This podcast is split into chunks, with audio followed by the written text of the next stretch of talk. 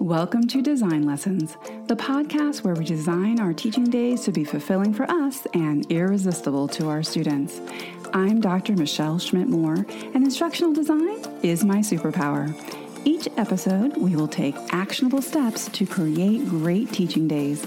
We'll focus on mindset, real world opportunities, and critical and creative thinking for us and our students. So, whether you're on your commute to school, walking your dog, or doing the dishes, let's start designing. Hey, designers!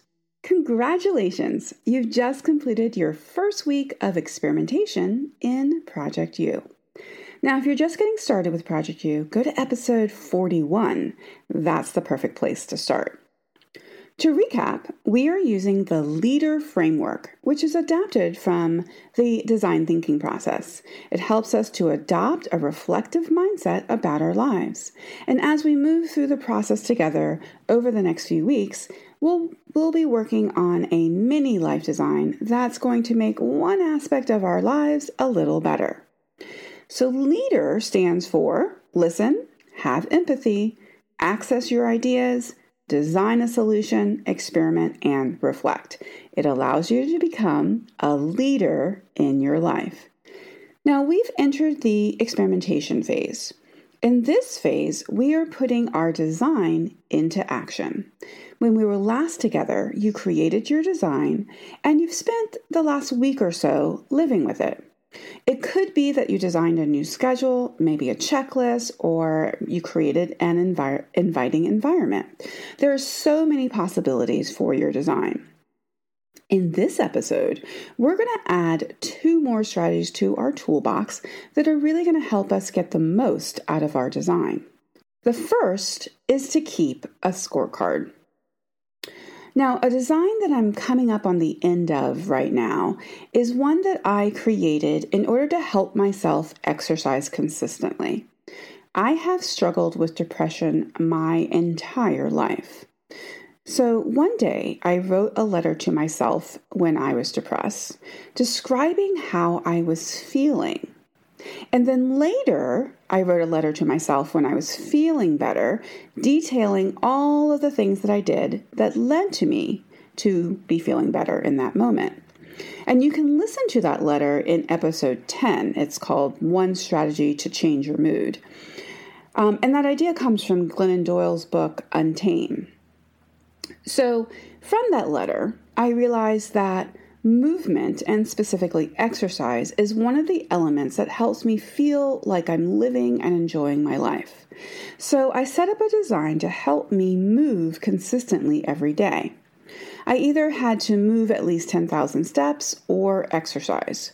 So the intrinsic motivation for me is that I really want to feel well most days of my life, and I really want to live a healthy life well into my 90s. And the, that why, that intrinsic motivation, is really important. Finding out what is important to you and discovering how your life experience has shaped what you hold dear and important is important. And we can dive deeper into that in a course that I'm creating right now that'll really go into macro life design. But we'll come back to that later. But what is also important and this is an unpopular opinion, so listen up. What is also important is extrinsic motivation. We live in a world of gray, right? Nothing is all good or all bad. And what will help you stick to your life design, whether it's a micro design that we're experimenting right now, or whether it's the macro design that we'll work on in the upcoming course, is your intrinsic motivation, your why. So, no matter how off track I may become with my exercise, I will always get back on track because I am intrinsically motivated to do so. Now, here comes the unpopular part, right? External or extrinsic motivation is important too. Extrinsic motivation plays a role in jump-starting a new routine or habit. So, to recap, intrinsic motivation will help you maintain a habit for a for the long haul. It'll keep you coming back to that habit. extrinsic motivation will give you a jump start. It'll get you into that habit. So, intrinsically, I'm motivated to exercise because I want to feel mentally and physically healthy. I want to live a long life and be able to be active and healthy until the end. Externally, though, I am motivated by streaks and prizes.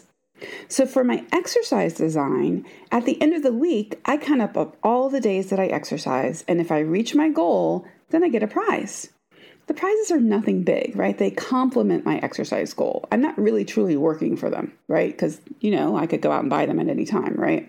But the purpose is is that it's almost like they're a celebration. So I might get a new running hat or a ponytail holder or a new cookbook. I look at them, this external motivation, these prizes, really honestly, as just a way to celebrate the wins of my design. So the combination of streaks, you know, seeing myself um, consistently meeting my my goal or meeting uh, using my design, as well as celebrations, that makes up my scorecard. Right? The combination of streaks and weekly celebrations create my scorecard. So, what kind of scorecard are you keeping? There are weekly and monthly layouts in the Project U Action Planner to help you keep track of and, more importantly, to celebrate your progress. Now, the second strategy is to revise early. You're going to make some adjustments to your design based on what you're observing each week. Quitting is not an option, but revising your design to enhance your progress is. Architects use a protocol called charrette to make early revisions to a design before a design becomes too dear to see what could be changed. You know, when you're when you're so invested in your design that you're not ready to change it, it's too dear. You you really want to have that flexibility. So, reflecting on your goal and your design this week will help you see patterns, and then you can tweak your design accordingly. I'll give you an example. So, one tweak I made to my exercise design was that I moved the time that I exercised on Thursdays. I had one hour of dead time between when school ended and when I started tutoring. So, if I exercised after tutoring, it would be too late in the day, I would have to bust through the friction of walking the dogs, eating dinner, and changing into my workout clothes before I would get to exercise. But putting my exercise time in the dead space between school and tutoring when there was nothing productive that I would be doing. So I put my run into my schedule, and there's almost no friction. Basically, right after school, I change into my running clothes, go for a run, and then come back and start tutoring. It really gave me downtime, this run, that I needed to relax and to unwind from my day. And I was more easily able to keep my streak because I cut down on the friction that was keeping me from doing the thing that I really wanted to do. So, to recap, keeping a scorecard and tweaking your design early can help you see progress. Intrinsic and extrinsic motivation both have a role to play in your design. So, what tweaks are you making to your design this week? How are you celebrating? Share about your design at speakpipe.com slash design lessons podcast. Go do it now. The link is in the show notes. Until next time, designers. This is a More Creative Learning production hosted by Michelle Schmidt Moore and edited by Christian Schmidt.